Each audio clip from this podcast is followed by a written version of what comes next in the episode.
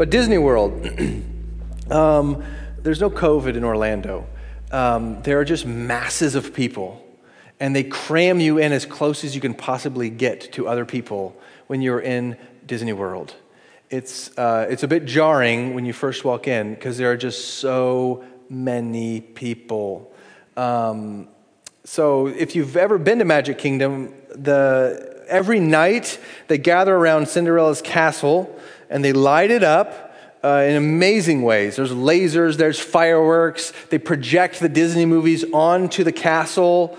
And so uh, thousands of people gather in this big uh, courtyard area at the front of the castle, thousands of us. So we're like, we need to, the full Disney experience. We're going to get down in there. So I got a stroller with my four year old Violet in it. I got Henry and, and Rosie there with me. And then my, the cousins and my uncle and aunt. And so we're all, we got a center stage. We just got right where we wanted to be. There's the castle. and we're ready. And then we look around and realize what we've done to ourselves as far as the eye can see in every direction, people. Shoulder to shoulder. I mean, just packed. Two minute warning. Show starts in two minutes. So my four year old looks up at me and says, yeah, I have to pee. She says, I have to pee. And I said, No, you don't. you don't. Um, we tried to reason with her. Would you rather watch this show or go to the bathroom? There's no way I could get her to the bathroom. Like, we're, we're crowded in, there's no moving. And so she's like, I want to watch the show. So I said, okay, um, I'll distract her with the show and I'll put her on my shoulders. Yeah, you already know what the punchline is, don't you? You're smarter than me. uh, just a couple minutes in, and my neck is wet.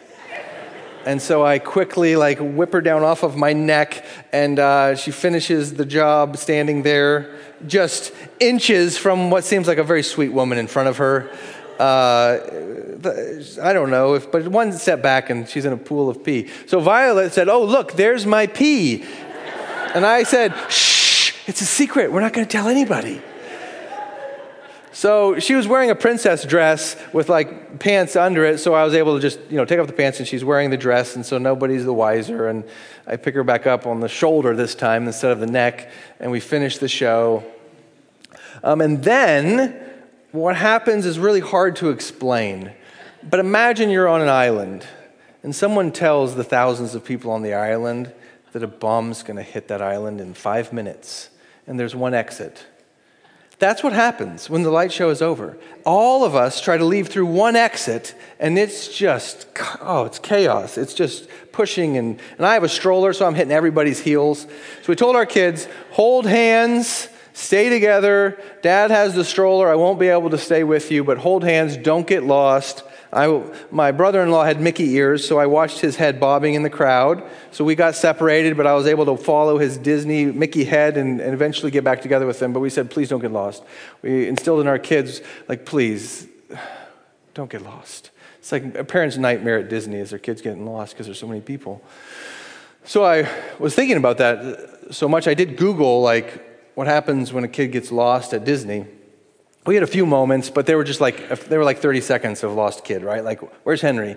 And so, like for 30 seconds, we're looking for Henry. Oh, there's Henry. We found him. Okay, everything's fine. The longest it ever happened to us was um, Violet was lost for a few minutes. When we were at Epcot, Epcot has a themed area. So one themed area is England, and so uh, in this area they had these gardens that you might imagine to be in England with the hedges, and then you go in a maze. So we found that. We said to the kids, "Go play." And so they went to play, and then we said, It's time to leave. And so, where's Violet? And then we start searching for Violet. And then a minute goes by, and we're like really starting to get concerned. Where is Violet? Uh, so Carol and I are looking. I turn to Henry and Rosie. I'm like, find your sister. So they're going in through this maze. Finally, we find her, and she is hiding. Uh, she's got the game confused, I guess. But we explained to her, like, there's no hiding in Disney World ever. Never hide. Um, so when you Google lost kids at Disney, all kinds of stories come up because everyone has a lost kids story. Um, and so, but my favorite one that I found of lost kids stories at Disney was this husband and wife uh, tell this story about how they were eating a pretzel sitting on a curb, And a little boy came up to them and asked to share the pretzel with them.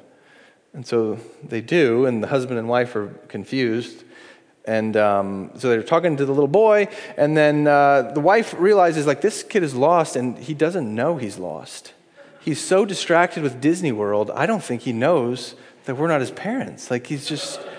So she gets up and goes and gets a Disney worker, brings the Disney worker over, and the Disney worker talks to the child. And it's at this moment that the child realizes he's lost. And I guess he just melts down, just, you know, with overcome with the fact that he's lost. He's just now realizing it, though, that he's not with his parents. And so Disney does their magic and they connect him with his parents. Apparently, every day, Disney is finding lost kids and connecting them back with their parents. So it's always a happy ending, it seems like, at Disney World parks at least. Um, so I know what it's like to lose a kid for a few moments. I can't imagine what it's like to lose a kid for any longer period of time than that. But what we've come here to discuss this morning is what does Jesus teach about salvation? And what I want us to see from Luke chapter 19 this morning is this the Son of Man came to seek and to save the lost. We're going to be in Luke chapter 19. We're going to read verses 1 to 10. I'm just giving away the punchline at the beginning. Here's what Jesus taught about salvation He taught that the reason He came was to seek and to save the lost. His children are lost, and he sent Jesus down to find them. That's why Jesus came, so that he would seek and save lost sinners. So, whatever distress I felt when I lost a child for a few moments, we have to try and appreciate what happens in the heart of God when He looks down and He sees that His children are lost. He's so moved that He sends His Son down to seek and to save that which is lost. That's the point. A lot of people say that Jesus is a great teacher and he came to show us a better way to live. And that's true. But the point is, it's more than that. It's so much more than that. It's not just an example to follow. He came, and if he had not come, then we would still be lost. He came to seek and to save those who are lost. We get this from Luke chapter 19, verses 1 to 10, and a rather familiar story of Zacchaeus. And so, if you allow me to read it for you, we'll see this teaching at this time. Luke 19, verses 1 to 10. And he entered Jericho and was passing through. And behold, there was a man named Zacchaeus. He was a chief tax collector and was rich. He was seeking to see who Jesus was, but on account of the crowd, he could not because he was small in stature. So he ran on ahead, climbed up in a sycamore tree to see him, for he was about to pass that way. And when Jesus came to the place, he looked up and said to him, Zacchaeus, hurry and come down, for I must stay at your house today. So he hurried and came down and received him joyfully.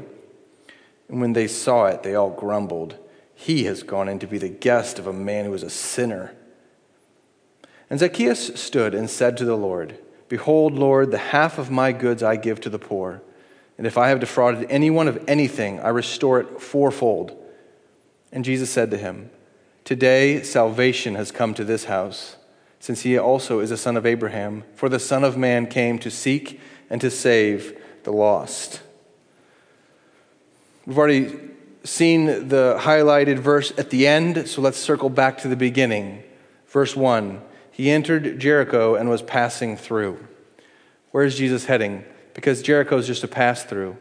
He's headed to Jerusalem. This is the tail end of Jesus' ministry. His goal is to get to Jerusalem. Why? So that he can die on the cross to save the world from their sins.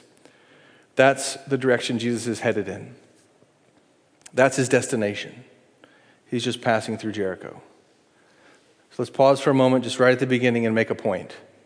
You and I this week are going to be on our way somewhere, wherever it is the dentist, the store, work, the break room.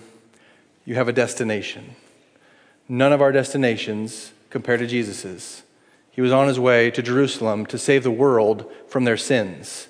None of your destinations compare. And yet, on his way, what did he do?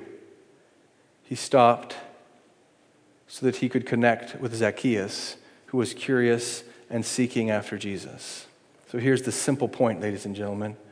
Wherever you're passing through this week, whether it's a church lobby, or you're passing through your break room, or you're passing through a school bus stop, or you're passing by your neighbor's house on the way to yours, wherever you are passing through this week, will you have eyes to look and to see where Zacchaeus is?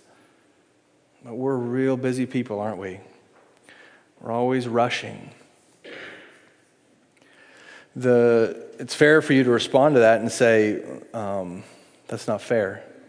Because Jesus could look into a crowd and could see people's hearts, and I can't. So I don't know who's Zacchaeus. Jesus walked up to just one guy. How do I know who that person is when I walk through the lobby?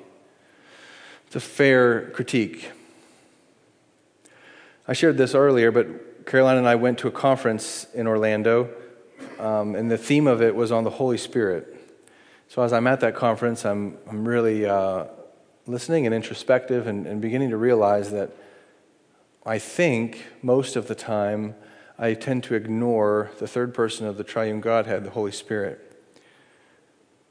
Because I don't really understand who he is and what he does, right? He's, he's a fire. He's like wind. Okay, we still haven't gotten anywhere, have we? There's great debate as to how he works. And I know from personal experience that he can fill me and, and, I can feel it in this space, but then I can, I can replicate that exact same space and, and be in it, and then nothing. I feel nothing.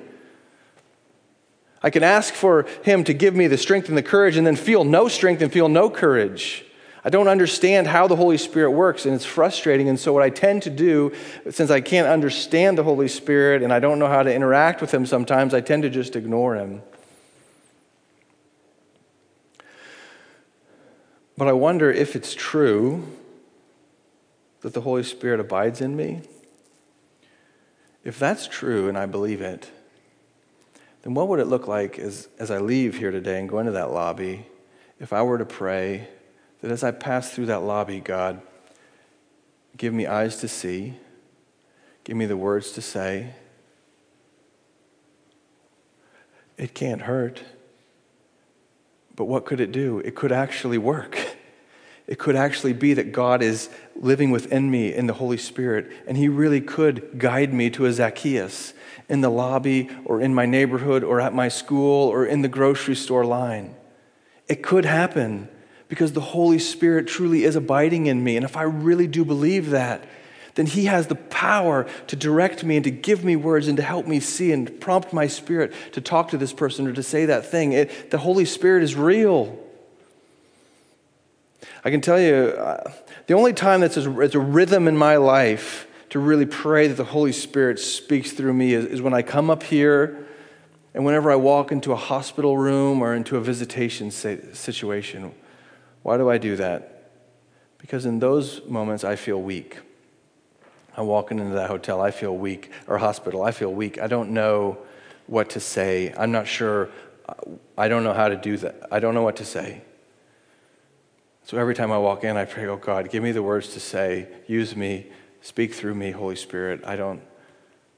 And every time I feel He does. But the question is, why? Why don't I do that when I walk into the grocery store because Zacchaeus might be in the grocery store. It's just as he was passing through. May the Holy Spirit guide us this week as we are passing through our Jericho. Verse 2 And behold, there was a man named Zacchaeus, and he was a chief tax collector and was rich. So Zacchaeus is the chief tax collector. He's not just an average tax collector, he's the chief one. So Matthew is one of the 12 disciples. He's just your average, ordinary tax collector.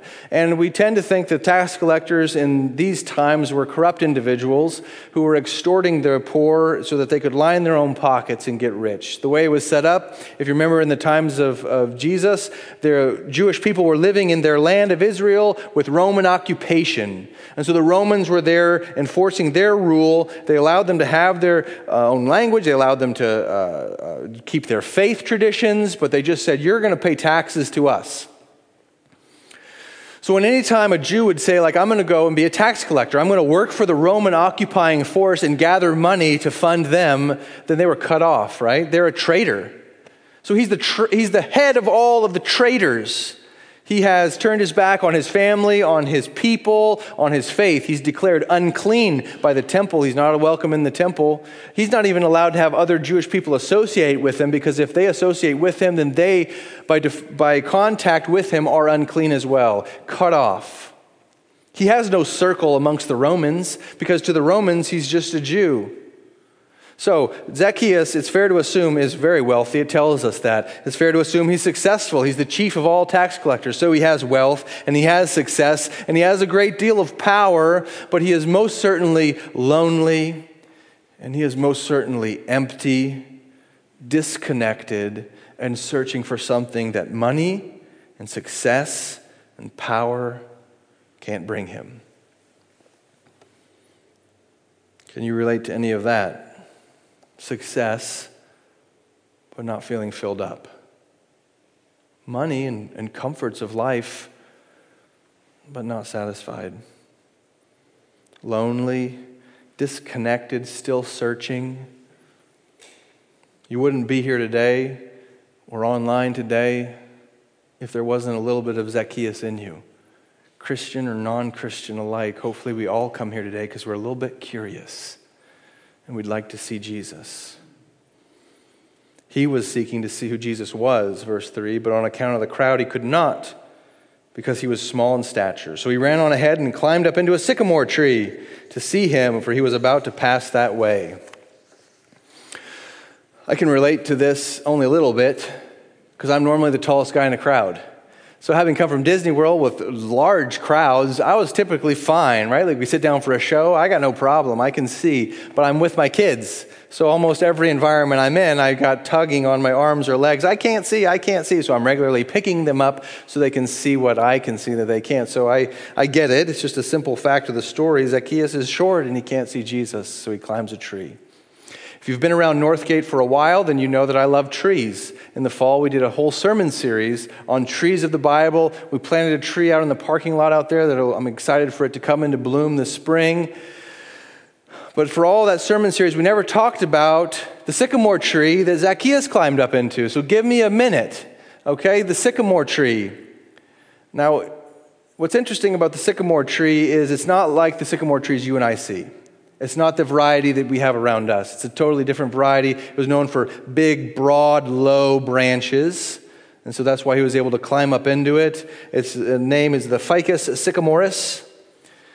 Interestingly, uh, I don't know how they figured this stuff out, but they think that this tree, this species of tree, was brought to uh, Jericho thousands of years before Jesus by the Philistines. So it wasn't native to Jericho. What we know about Jericho from the Bible is in Deuteronomy 34, it's referred to as the city of palms. So as you read through uh, historians or people that study these things, that's what Jericho is known for, was palm trees.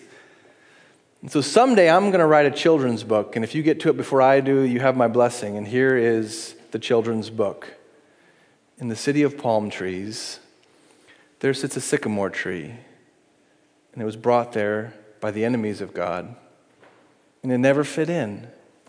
It always felt different than all the other trees.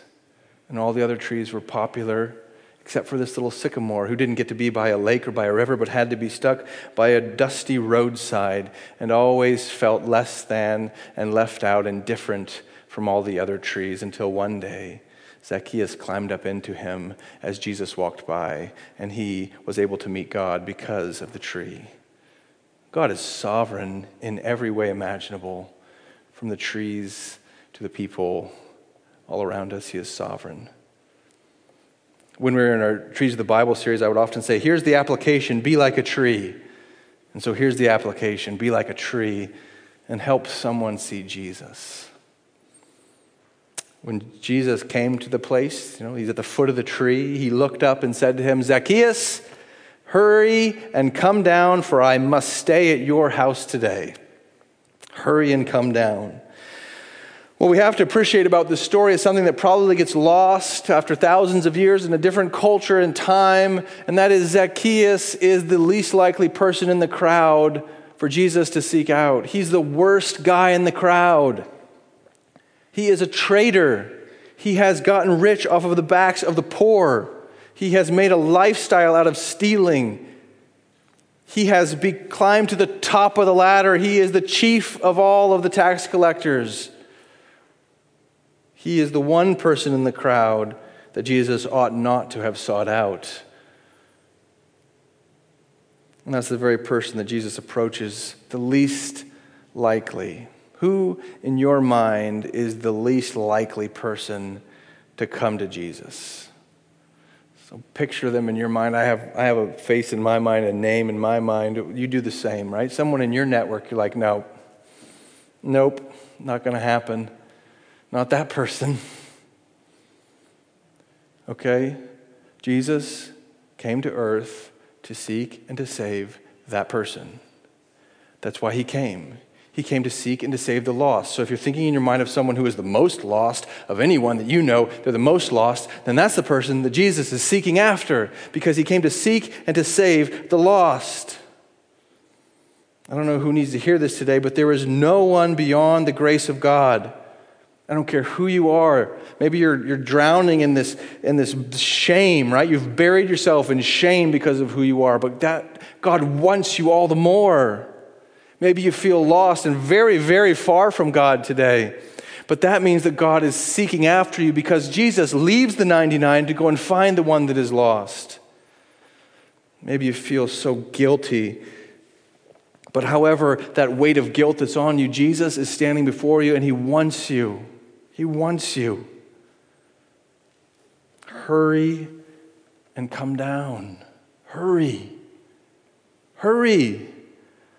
I'm 40 years old. I've been a Christian for 30 some years. Sometimes God speaks and you can feel Him tugging at your heart.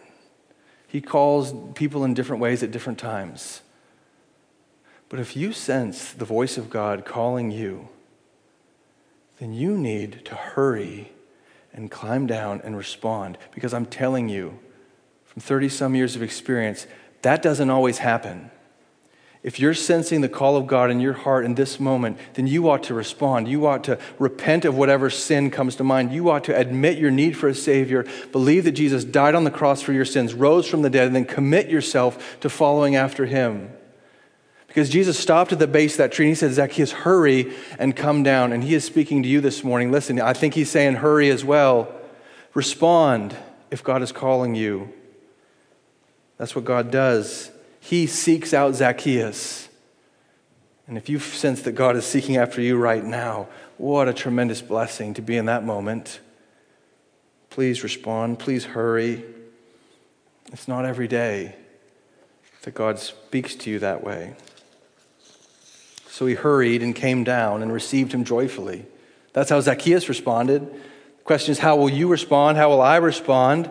But that's how Zacchaeus responded. He hurried and he came down and he received him joyfully.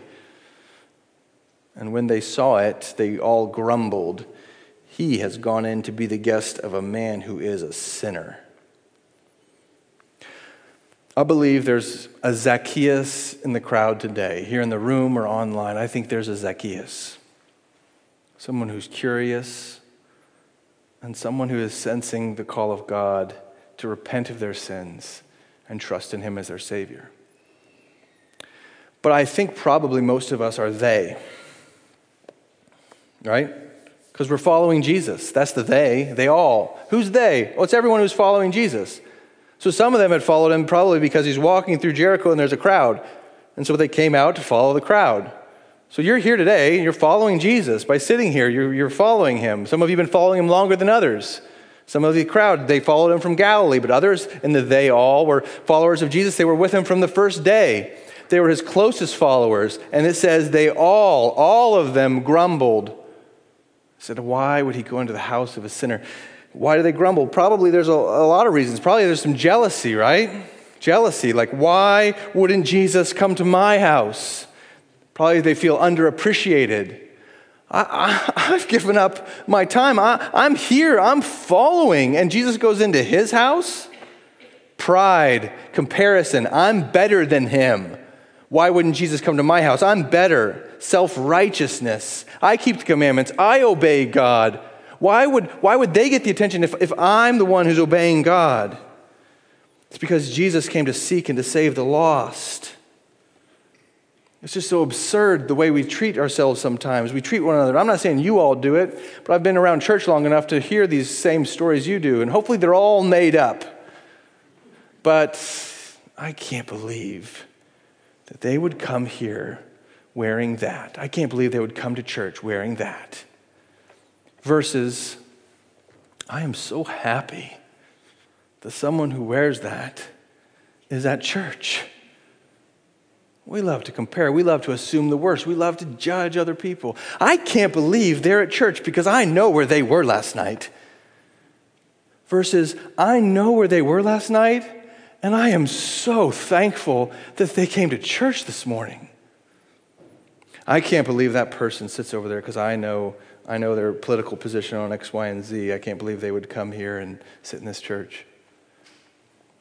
Versus, I know that person's political position on X, Y, and Z, and I am so grateful that they came to church today to hear the truth of God's word. Do you see the difference? Let's not be found among the they who are grumbling because sinners are in the presence of Jesus, the Savior. Let's celebrate it whenever sinners are in the presence of Jesus, the Savior. Let's not be counted among the they. Can you imagine how absurd it would be if, if my little four year old got lost at Disney? And then I turned to my sister and said, Please help me find Violet. And then I go and look, and then my sister turns to her husband and says, He is so rude, isn't he? My brother is being so rude. I'm getting no attention right now. It's absurd. It's laughable. Why? Because whenever you lose a child, you have a laser focus on finding that child. And such it must be in the heart of God as He looks down from heaven and says, Oh, look, there's so many lost people all around you. I'm sorry you don't feel like you're getting attention, but I came to seek and to save the lost. And Zacchaeus stood and said to the Lord, Behold, Lord, the half of my goods I give to the poor, and if I have defrauded anyone of anything, I restore it fourfold. What's interesting is we don't have any discussion. They just jumped over a, a, lot of stuff in the story, right? They skipped over Jesus going into his house. We don't know what they talk about in the house. We don't know how long he stays in the house. All we know is at some point after Jesus being with them, Zacchaeus is, has evidence of faith. We're not even shown his conversion, but we know that Zacchaeus has trusted in Jesus as his Lord and Savior. Someone once said, and it has often been repeated, we aren't saved by works, but we are saved by a faith that works. And he is demonstrating that, isn't he? He's demonstrating the words of James chapter 2 verses 17 to 18. Faith without works is dead. Someone will say, "You have faith and I have works." And I will say, Show me your faith apart from your works, and I will show you my faith by my works. Zacchaeus is demonstrating for us all the fact that he has turned from his sin, he has admitted that he is a sinner, he has believed in Jesus Christ, and he has committed to following him and has changed his life. And what Zacchaeus has not done is he has not said, What's the least I can do? What's the least I can give? What's the, the least amount of time? What's the lowest level of commitment that I can make here? Zacchaeus shows us what it looks like to turn and have this tremendous amount of gratitude for the salvation we've just received. And he says, I give half of everything I have to the poor. And if I have extorted anyone, then I will give back fourfold what I have stolen, above and beyond. There's no question that Zacchaeus hasn't, he has responded to salvation. He has believed and he has works to demonstrate it. I think sometimes it's valuable for us as Christian brothers and sisters to ask one another tactfully and worded really well How do you know you're a Christian? We should be able to have that conversation. We should be able to say to one another, Well, well I was different before. I mean, before I was selfish, or before I was really proudful, or before I was addicted, or before but now I, have met Jesus. Now, everybody's story is different, right? Like, I can't tell that story like some of you can because I don't remember not knowing Jesus. But I can tell you that I was different 10 years ago than I am today. And I can tell you I was different five years ago than I am today. And I can tell you that hopefully uh, I'm not the same today as I was a few weeks ago because why? Because I am regularly admitting my need for Jesus, trusting in Him, and recommitting to my life to obedience to Him.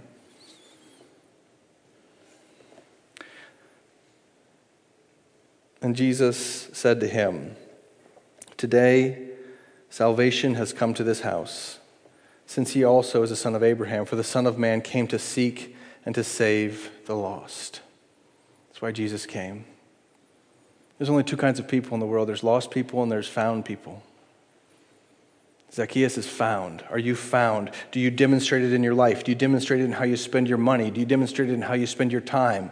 Do you demonstrate it in your obedience to God? Do you do, you do the bare minimum or do you go above and beyond? There's only lost people and found people, only two types. This is the story of God's word from beginning to end that God came to seek and to save that which he lost. It was lost in the Garden of Eden. Remember that? Look at the similarities. I think that's pretty cool. Between the first pages of the Bible and Zacchaeus. You got people hanging out around trees, and you have God walking alongside and finding them. Adam and Eve eat the fruit, and then they hide in the trees, in the bushes, and then God comes along, right, and He leads them in the path of salvation. Zacchaeus is up in a tree, and along God comes walking along, and He seeks and He saves that which He has lost. It's the story of the whole Bible. You could turn to Ezekiel, but I'll read it for you. 34, it says, For thus says the Lord God, Behold, I, I myself will search for my sheep, and I will seek them out. I will seek the lost. I will bring back the strayed, and I will bind up the injured, and I will strengthen the weak. That's the story of God's word. And then when Jesus comes, what, is, what does the angel tell Joseph? The angel tells Joseph, He will save his people from their sins. What does Jesus teach us about salvation? His whole life. He is salvation. That's why when they took the baby into the temple after Jesus was born, Zechariah holds the baby and he says, My eyes have seen your salvation. Jesus teaches us that he came to seek and to save the lost. He is our Savior. And there's only two types of people lost and found. Who are you this morning? Are you lost like Zacchaeus? So if you're lost like Zacchaeus, then that means that you're, you're curious and you're, you're pretty self aware. And you know that there's an emptiness and you know there's something that you're not filling. Maybe nobody else knows. Maybe you're the picture of success and wealth and power, but you're deeply curious and you just want to see Jesus, you just want to see if he can answer your questions. If that's you this morning, then just know this that, that he, Jesus is at the foot of your tree, and he has invited you with open arms. He says, I stand at the door and knock. Whoever will hear my voice and open the door, I will come in and be with them, I will eat with them. Respond in faith if you hear his voice. Admit your need for him. Believe in him and then commit to following him. It's as simple as ABC admit, believe, and choose. Who are you this morning? Are you found? If you have been found, then praise the Lord. Praise God. May you live a life of gratitude for being found. Zacchaeus' life was changed. How has your life changed? Are you going to join him on his mission? Jesus' final words before he went up to heaven is he said, Go and make disciples of all nations. Jesus saying, Do what I did. You see what I did the last few years? I made disciples. And I want you to go, go and do the same. Be like Jesus. Be like Zacchaeus. Be willing to sacrifice. Be willing to be extravagant in your sacrifices for Jesus. Or, or be like a tree and help people get to Jesus. Who are you this morning? I'm pretty convinced that most people, not necessarily in this room, but most people are unaware that they're lost. You see, there's lost people like Zacchaeus, and then there's lost people like the boy at Disney World who didn't even know he was lost because he's so distracted, right? He's so comfortable, and there's bright lights everywhere, and there's something for him to look at. And I think that's most people around us today. They're lost, they just don't know it. And it's just tragic. We tell ourselves things like this. We say, Oh, uh, I'm not lost. No, I'm fine. You see, I have it figured out. See, there's a, there's a mountain, and, and God's at the top of the mountain. And I'm just going to keep making my way towards the top, and, and I'll get there. So thank you. Now, I'm not lost at all. I know where I'm going. And you know what? On the other side of the mountain, Muslims, they're finding their way to God, and the Buddhists, they're finding their way to God, and, and everybody's making their way up the mountain. They're just all taking different paths. None of us are lost. We're all just making our way to God. That just sounds lovely, but, it's, but just for clarity, that is not what Jesus teaches, and that is not what this book teaches. Jesus said very clearly, I am the way, the truth, and the life. No one comes to the Father except through me. He's very exclusive. But the good news of Christianity that distinguishes it from all other religions is that we are not on a pathway up to God on the top of a mountain.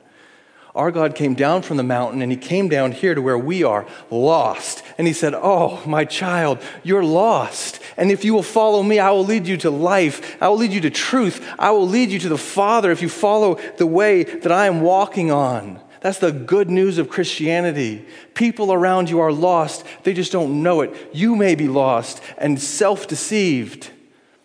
Jesus is the way, the truth, and the life. I pray that you can see that today. I pray that we can help our friends see that in, in gracious and kind, loving ways. Who are you this morning, lost or found? Jesus came to seek and to save you. If you lost your child, what would you do to find them? God is asking you to join him on his mission of finding his lost children. That's what we go to do.